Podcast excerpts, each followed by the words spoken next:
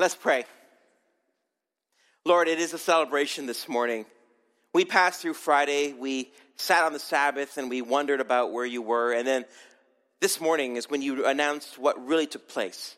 And Christians all over the world are celebrating the resurrection this morning, and rightfully so, because the resurrection is a culmination, is a fulfillment of everything we've been studying in Passover. And Lord, as we study this morning, the last event on Passover week, we see once again how Jesus, you line up on it. Lord, I am so excited to teach this morning. I'm so excited to show your plan, which was thousands of years in the making. Lord, you did not leave anything to happenstance or randomness, but God, you planned it. And Jesus, you fulfilled it. And this morning we will celebrate it. In Jesus' name, amen. Welcome to UCC. If you're visiting with us and haven't been in a church in a while, uh, we're a very funky church, but we're not going to dance like that. I'm not going to dance like that. Um, we want to we want to uh, conclude a series that we started off uh, a few weeks back uh, called "The Lamb of God." And this morning we'll look at Easter reborn. But let's recap uh, where we've been, so make sure we're all on the same page here. So we've been kind of walking through Easter and really, what we have been doing is we've been looking at Easter through a Jewish perspective. Right? So, like I said to you before, that when you read the Bible, what you miss is, as Gentiles, which is what we mostly are, is that there are things that are taking place in the Bible that we miss. But a Jewish person reading it, a, a, a person of, uh, um, who comes from that Hebrew background, they get it. They see it, but we don't right? And so what we've been tr- what I've been trying to do is take you back into the Passover week and say, by the way, you might have missed this, right? you may have you may have missed that. We started off uh, in Genesis chapter three, verse twenty-one, and we saw the first sacrifice. Remember, this is in the garden. This is when Adam and Eve fell, right? This is where humanity took a turn away from God. And in Genesis chapter 3, verse 21, the Bible says that God covered Adam and Eve with the skins of animals. This was the first sacrifice, right?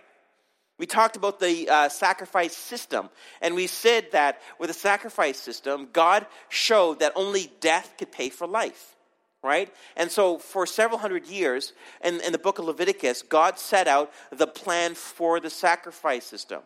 But when we get to the prophets, what we see is the abuse of the system. And what happens then is people will sin and will callously kill an animal. Remember, as I showed you in the prophets, God did not want animals to die. Remember what he says to them in the book of Isaiah? Stop bringing me your meaningless sacrifices. Just obey, right? Uh, uh, God is not bloodthirsty. He does not delight in death of anything. But he had to show the consequences of sin, and that was what the sacrifice system was. But again, as we saw in the, in the, uh, in the prophets, that came to an end because of how it was being uh, abused we looked at Passover. We went back to Egypt thousands of years ago when the first Passover took place, and we saw how God orchestrated everything. Remember, we, we took the, the lamb's blood and we used hyssop, and, and that's important in a second. We'll remind you about that. And we put on uh, the lamb's blood on our doorposts. And death passed over our homes because of that one act of obedience. And I said to you, death did not have an interview with the people in the homes to see if they were worthy of the blood. It wasn't about that. It was about obedience, following God's uh, instructions by which death would pass over. Uh, Brian taught us about the Day of Atonement. We looked at this idea of two, uh, uh, of two goats, one being sacrificed for the sins of Israel and one being released. And it's a beautiful image of Jesus upon the cross being sacrificed and us as humanity going free. And, and on Friday, we looked at the fourth cup. And the fourth cup is this, uh, is this idea that when we look through the Passover meal, we saw that there are four cups that are used through the Seder, right? The Seder is what uh, the Jewish people would call the Passover meal. And we said that the four cups represented the four I will statements from Exodus chapter 6. Remember when God says, I will, I will, I will. And throughout the Seder meal, there are four cups that they, that they pause to drink of the cup so that they remind themselves of the I will statement, right? And so what we what we learned uh, last week, and by the way, thank you for all the comments on this uh, on Friday's sermon. A lot of you had came to me and said that you'd never heard this, and I confess to you, I'd never heard it before until I started digging in and kind of going, "Oh, that's why." It all kind of makes sense. And that sermon will be up online on uh, on Monday, and so you can kind of go through it again for those of you who may have missed it. But we saw that in the third cup there in Mark chapter fourteen, verse twenty three, Jesus says he took a cup But because of the placement in the, ser- in, in, in the Seder, we know that it was the third cup. Remember what Jesus says? This is my blood of the covenant, which is poured out for many. And then he says, Truly I tell you, I will not drink again from the fruit of the vine until the day when I drink it new in the kingdom of God. Remember, this is the third cup, the I will redeem statement. So Jesus says, This is my cup. I will redeem humanity from sin. I will, I will break the bondages of sin. I will reconcile the relationship between God. Right? So that was, that's the fourth, that was the third cup, but that wasn't the final cup, right? Because remember on the cross, remember Jesus said a second ago, I will not drink of the vine again until the kingdom of heaven. But what do we see on the cross? In John chapter 19, verse 28, later knowing that everything had now been finished, and so that scripture would be fulfilled, Jesus says, I am thirsty. A jar of wine vinegar, which is sour wine, it's a Roman wine there, the, the posca that we talked about, was there. So they soaked a sponge in it, put the sponge on the stalk of the hyssop plant. Remember, hyssop is what they used to cover the doorposts again, and lifted to Jesus' lips. When he had received the drink, Jesus says, It is finished. Now, I said to you on Friday as well, too, that, that it is finished statement is a statement that theologians have wrestled over, and most of them Gentiles going, oh, it is finished, the work of God is finished, this is finished. That is true. But the benediction at the end of the Passover meal, it is finished. Next year, we, we, we, we celebrate in Jerusalem. So Jesus is, is pronouncing the benediction of the Passover meal. And the it is finished statement is, is, fits perfectly with that. And this is the fourth cup, the fourth cup of the Passover meal. The cup they did not drink, the cup that they did not uh, conclude with, is a cup of restoration, cup of completion, the Hallel. And so, what we see through the Passover meal, the Seder meal, is, is Jesus was enacting um, what was about to happen. And remember, we said in the garden, three times Jesus says, Let this cup pass for me. Let this cup pass for me. And we looked at the Hebrew context. He's not saying, I'm scared of what's about to happen. He's saying, let me drink deeply of this cup of the wrath of God so that humanity would not have to experience it. It wasn't cowardice that Jesus was experiencing, but deep, profound compassion upon humanity so that none of us would have to um, suffer the consequences of our sin. That was last week. And so this morning, we want to wrap it all up, and I want to show you the final Passover week uh, element that Jesus fulfills. So Passover is not done yet, right? On, on, on the day after Sabbath, there's one more thing that Jews uh, are supposed to do, and they've been doing for thousands of years. And of course, this is what we called Resurrection Sunday, right? And, um, and I. I've been trying as much as possible to show you how Jesus lines up with this, right? In 1 Corinthians chapter 15 verse 1 to 2, Paul is kind of bringing his book, uh, Corinthians, to a close. One of these days, I'm going to teach on Corinthians, and I'm going to call it Church Gone Wild. Because this, this book, uh, Corinthians, this church, is they are a very interesting church. I'm glad I'm not the pastor of that church. Because these people are, they're a little cray cray. I'm not going to lie. They're just, they're, they're, they're a little out there, right? I, I can use that, right? In 1 Corinthians chapter 15, verse 1 to 2, Paul says this now, brothers and sisters, I want to remind you of the gospel I preached to you, which you received and on which, uh, on which you have taken your stand. Very important, right? Gospel, this is it, right? Like line in the sand, this is what we believe. By this gospel, you are saved. So, in theological terms, what Paul is saying here is what he's about to tell you is what we call salvific, salvation, right? There's some things in the Bible that you can go, I don't know, I don't understand, right? It's not, salvation's not based upon it. But when the Bible says this here, this thing that we're going to talk about, this is what your salvation is based upon, we're going, okay, I better pay attention because whatever's about to come is important, is key for me to make sure I understand. If you hold firmly to the word I preach to you, otherwise you've believed in vain. So if you dismiss this aspect of the gospel, everything you have believed is in vain. So Paul goes on in verse 3 to 8 to tell you what that is. And he says this for what I received, I passed on to you as of first importance that Christ died for our sins according to the Scriptures, that he was buried, and that he was raised on the third day according to the Scriptures, and that he appeared to Cephas, that's Peter, and then to the twelve. After that, he appeared to more than 500 of the brothers and sisters at the same time, most of whom are still living, though some have fallen asleep. Then he appeared to James, then all the apostles. Last of all, he appeared to me also as to one abnormally born, right? Jesus' appearance to Paul was the last appearance, apart from John when he appears uh, in the book of Revelations, that he would appear to anybody in humanity. Right? So this is so what, what, what Paul is saying here to the church in Corinth. Okay, here's what you need to understand. You've got Jesus' life and his teachings. Yes, very exciting. You have Jesus' death and what happened upon the cross. Great. But you have to go to Easter Sunday. You have to go to resurrection because that completes the process, that completes everything. So, whatever it is you believe about resurrection, whatever you believe about today, you have to make sure you place it in the exact place it needs to be. And Paul says it's of first importance. Okay? In this in the scripture here, there's three things that take place, right? right? Christ died for our sins, according to scriptures. He was buried and he rose again. Paul says that's the gospel. That's the gospel. Right? But each part is the gospel, not just the Jesus died for our sins part, but the resurrection part. Now, let me show you something here. We've been looking at this. This is the Passover week, right? You call it Easter week, some of you call it the Passion week. This is the Passover week, but this is the Passover week that the Jews would understand, right? This is the week that Jesus was, uh, was uh, enacting out, right? Remember, the lamb is chosen. Jesus rides in on a donkey. And I showed you that he rode in on that donkey on the 10th of Nisan, which is when the lamb is chosen. And remember, I told you that I showed you that for four days the lamb is examined. So for four days, Jesus is questioned on whose authority are you doing this? Who sent you? Who are you, right? The lamb is being examined. Right? We looked at when Jesus goes in the temple and overturns the table and, he's, and he cleanses the temple, right? The house, the home is meant to be cleaned of all yeast. Remember, Jesus says to disciples, Beware the yeast of Pharisees. So Jesus is cleaning his house. And again, following exactly the pattern of, of, of, uh, of the Passover week. The lamb is sacrificed, right? The lamb is sacrificed on the 15th of Nisan. It's exactly when Jesus goes and is crucified upon the cross. This, um, the, the family celebrates a Passover meal, right? Sabbath, right? Sabbath is Saturday, right? This is the day. Remember, they wanted to prepare Jesus' body for the tomb, but they couldn't because Sabbath was coming. All they could do was put him in there, and that's all they could do, right? There is one final thing that takes place in Passover week. This is something that was started in Leviticus. Uh, we're talk, we'll look at it in Deuteronomy. But for thousands of years, they've been celebrating this event at the end of Passover week.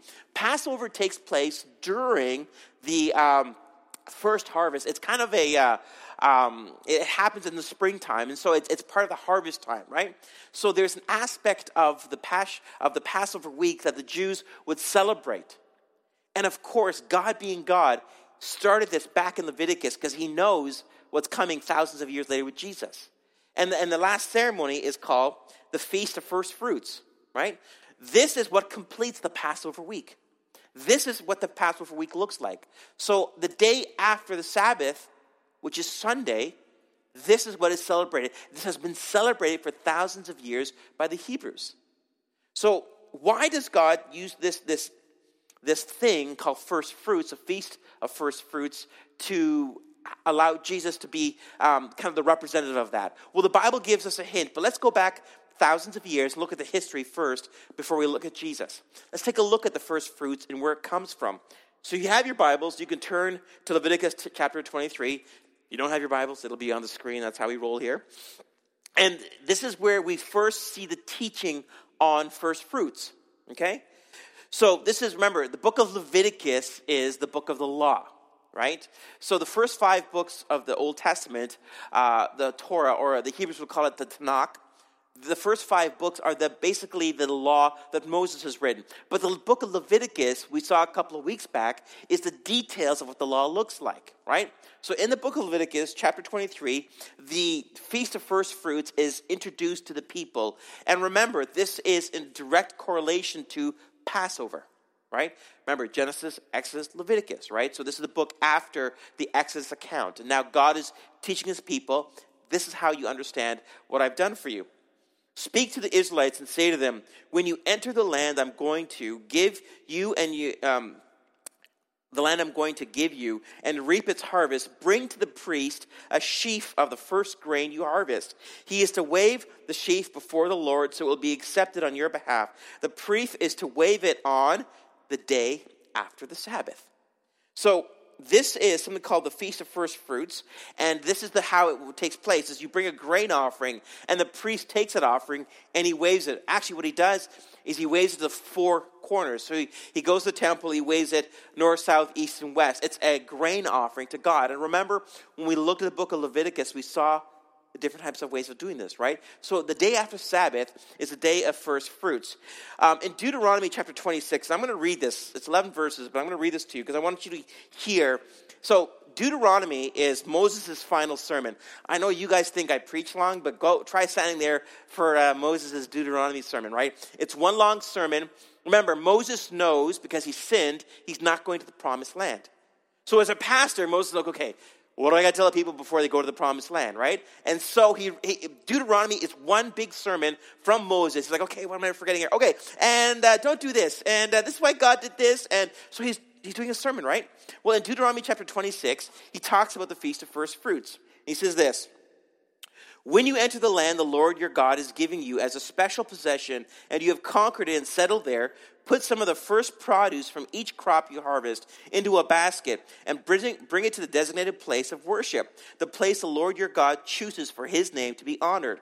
Go to the priest in charge at that time and say, With this gift I acknowledge to the Lord uh, your God that I have entered the land he swore to our ancestors he would give us. The priest will then take the basket from your hand and set it before the altar of the Lord your God. You must say then, in the presence of the Lord your God, my ancestor Jacob was a wandering Aramean who went to live as a foreigner in Egypt. His family arrived few in number, but in Egypt they became large and a mighty nation. Remember, this is the preamble to the Exodus account.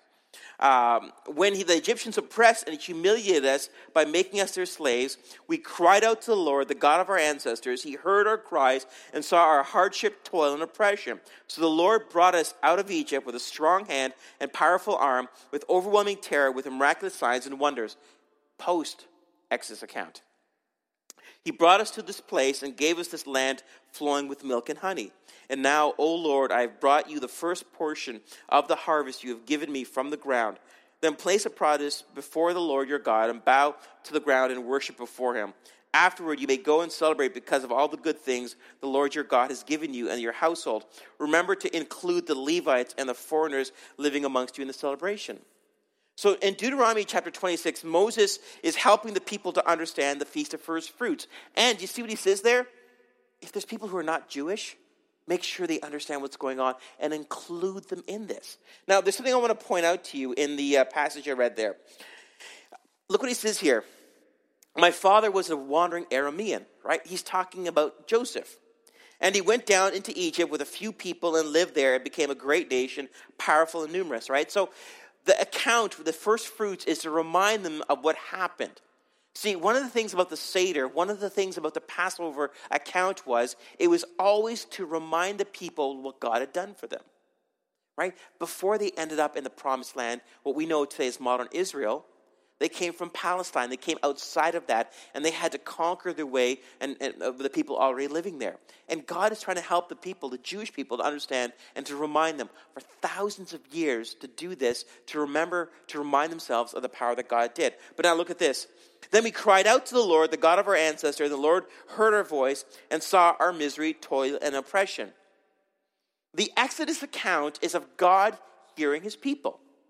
They cry out to God in their pain, in their suffering. And remember, what the Egyptians are doing is unlawful. They are breaking the uh, bond that they made with Joseph.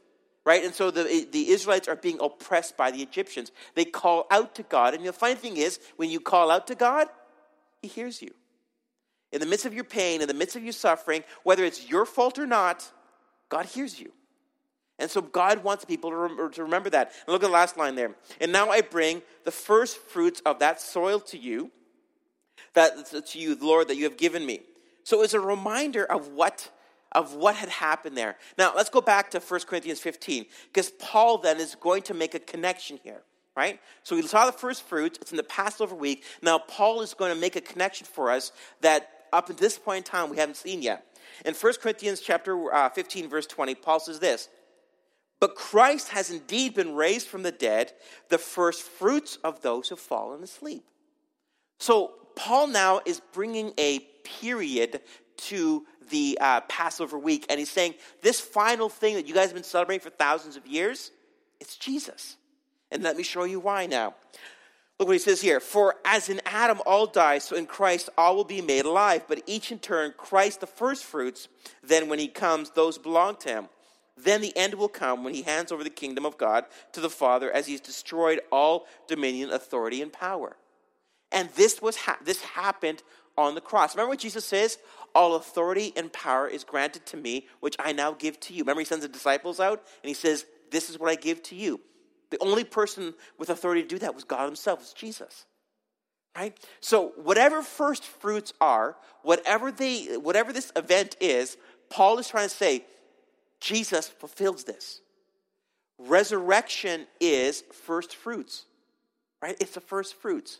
And so now what we want to do is we want to kind of take a look at the implications of this. Now, a couple of things of first fruits. The, the celebration is called Reshit Katzir right? Uh, in the Hebrew, it means beginning of the harvest, right? That's what this was.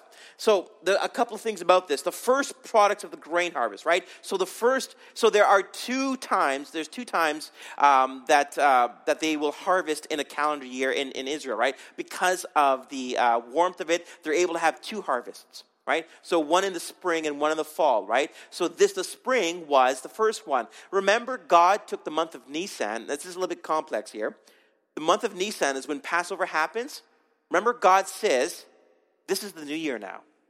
The month of Nisan shall be the first year of your calendar year. This is when the calendar year starts off. So our January is their Nisan, right? So the beginning of the year, remind yourself of what God had done, celebrate Passover, and bring the harvest to God. The beginning of the production of the harvest season, it can be viewed as the promise of more to come. There's a second harvest coming later on, but this first one, bring it to God as the first fruits, right? And again, this is also kind of, we talked about the concept of tithing, right? You bring a portion of your first fruits and you give it to God. This is how we show God, thank you for what you provided. But it's also a lesson for us, and we talk about tithing, and we talked about that before there. So now look at this. One of the things you need to hear is that when Jesus was teaching about his life, about what was to happen, he used a lot of imagery that was farmers, right? Farmers would get this, right?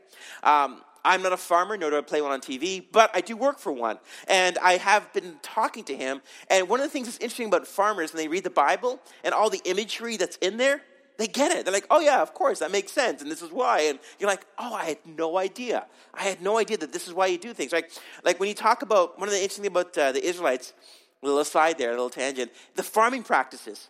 God said to them, oh, by the way, when you farm, rotate the fields. And on the seventh year, let the, let the field just lie as it is.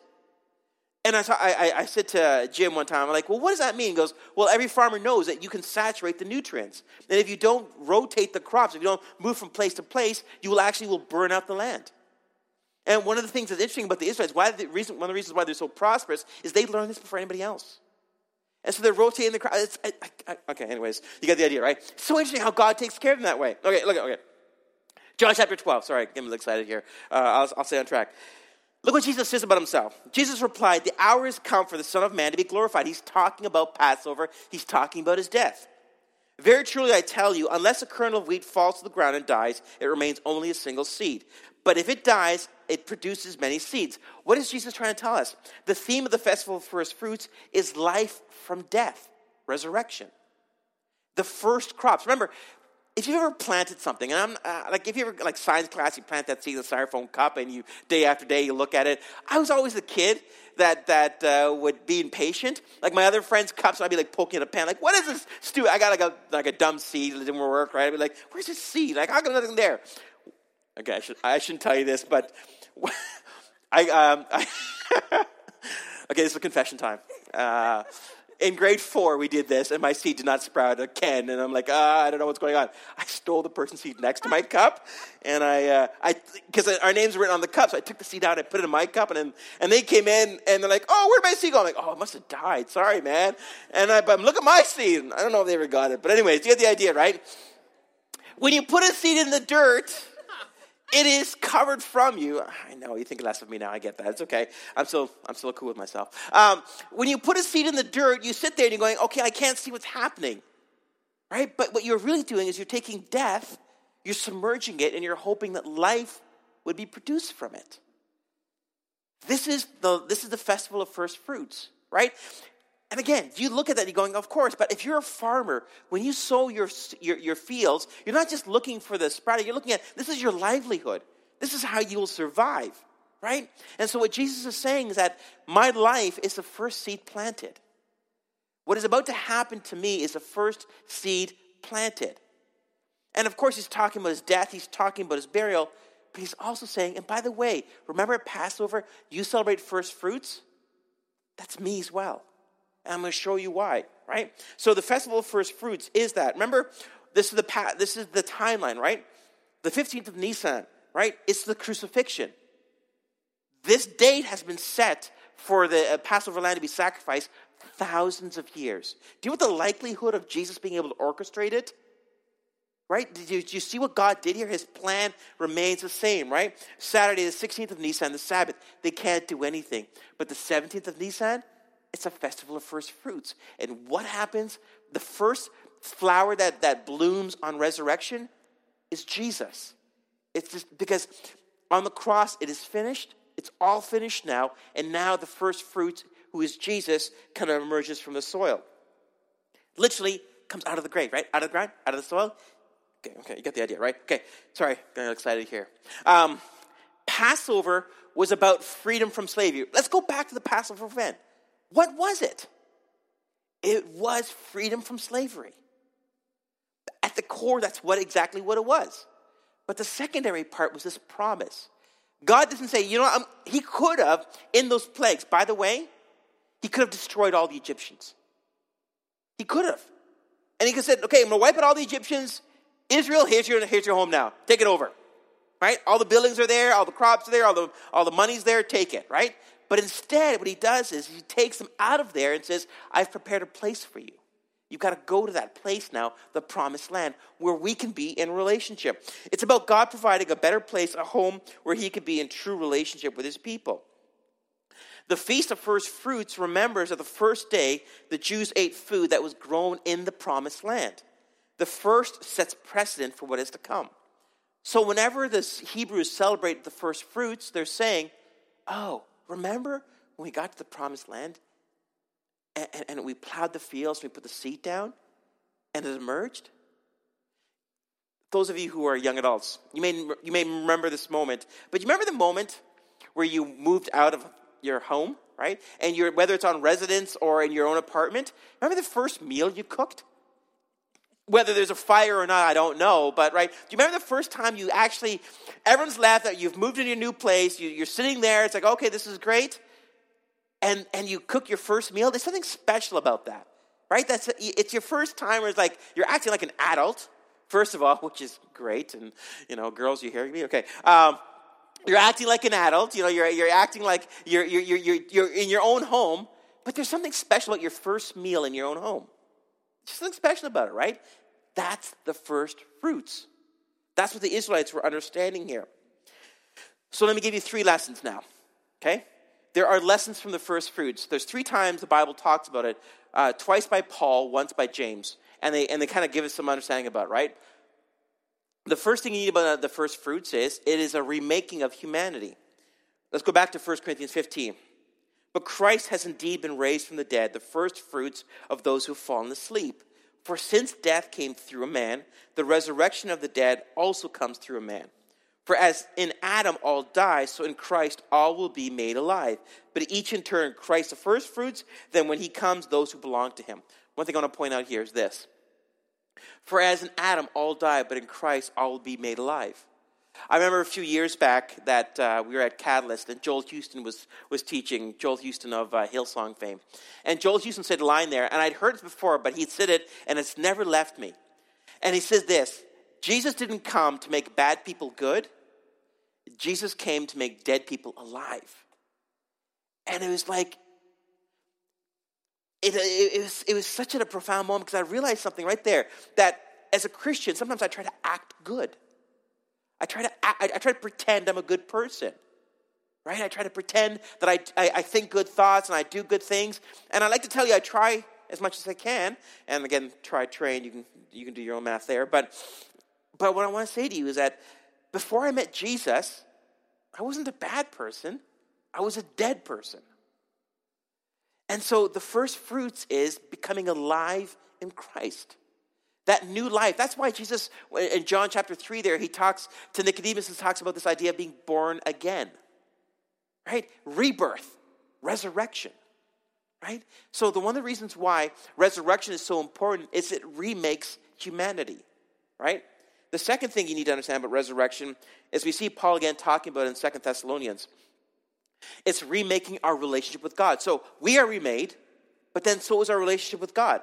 In Second Thessalonians chapter 2, Paul says this But we ought always to thank God for you, brothers and sisters, loved by the Lord, because God chose you as first fruits to be saved through the sanctifying work of the Spirit and through belief in the truth. He called you to this through our gospel, that you might share in the glory of our Lord Jesus Christ. Now, what's important about that? When you become new in Jesus, you share his glory. You share his glory. Now, what does that mean? Share his glory. Am I glorified? Yeah, I'm glorified. Halo appeared? No. Okay? The glory of God is seeing the poor fed, seeing the, the, the, the, the naked clothed, the seeing uh, humanity be remade, right? That's what the prayer in the garden was on earth as it is in heaven. And in heaven, humanity is meant to treat each other with compassion and with mercy. It's us serving one another. It's about giving our lives away, laying our lives down for one another. That's God's glory. And in resurrection, we get to share God's glory. We are, our, our, relationship with God is remade. It is finished. Now, the barrier between us and God is now removed. But in resurrection, we now share in God's glory and we bring that glory to the earth. And that glory, again, the word you, you look in your mind is like, is it shining heads? Is it, is, is, is it, is, you know, is it nuclear heads? Our heads are shining? No. It's the glory of God is to do the will of God. And the will of God is that this world is remade in God's image. That we go out and we share the gospel, but we do more than just talk about it. We live it out on a daily basis. Right? We, we, we, we try to remake this world around us. Uh, just, you guys, Okay, tangent. You, you know that it was Christians, early Christians, who went out into the world and started hospitals and schools and all that thing, right? Because for some reason, whatever it is about our, our God and what He did in us, we thought it was so important to help those who, who were helpless. Whether it's a refugee crisis now, whether it's what's going on around the world, like, like Christians are at the forefront of serving those who need it the most. That's God's glory. And, and you don't, you don't have to go somewhere foreign for that. It can happen right here, right now. Right? That's God's glory. So our, our relationship with God is being remade. And finally, it's the remaking of the past and the future. James now, the brother of Jesus, gets in on this and he says this don't be deceived, my dear brothers and sisters. Every good and perfect gift is from above, coming down from the Father of the heavenly lights, who does not change like shifting shadows. He chose to give us birth through the word of truth, that we might be a kind of first fruits of all he created. The New Testament writers keep bringing us back to this concept of first fruits. And for the Gentiles, they know what first fruits is. They understand what they're saying here. But for us Gentiles, we're like, first fruits? I don't even know if I use that word, right? Is that the first fruit I eat out of the, out of the dish? No, no. First fruits is the beginning of all that is new, all that is changed, all that is transformed. And I would argue with you quite convincingly resurrection is the point of Passover week. This is the point. We talk about Jesus' death on the cross, and we saw that it was basically the Passover meal, but resurrection. This is a verification, the validity of Christ's life. He chose us, He chose to give us birth through the word of truth, right? What does that mean? He chose to give us birth. Some of you in this room, you struggle with your past. You struggle with what you've done wrong. You struggle with sin or sin now. And all you think to yourself is guilt and shame, and the accuser gets in your ear and says, No good, no good, fallen again. How can God love you? Right? He chose to give us birth. The truth of resurrection is rebirth, being reborn. When you encounter Jesus, you are born again. You are reborn. You are remade. You are your your past is now taken and is transformed, and your future is different now because of Jesus. And if you haven't figured that out yet, what are you doing? What gospel are you reading? Remember we looked at Galatians? This is no gospel at all, right? The gospel is you being transformed, you being changed, and it's your past. It's your past. I hear from you over and over again about how much you struggle with the past sins. And by past, it could be months, weeks, minutes.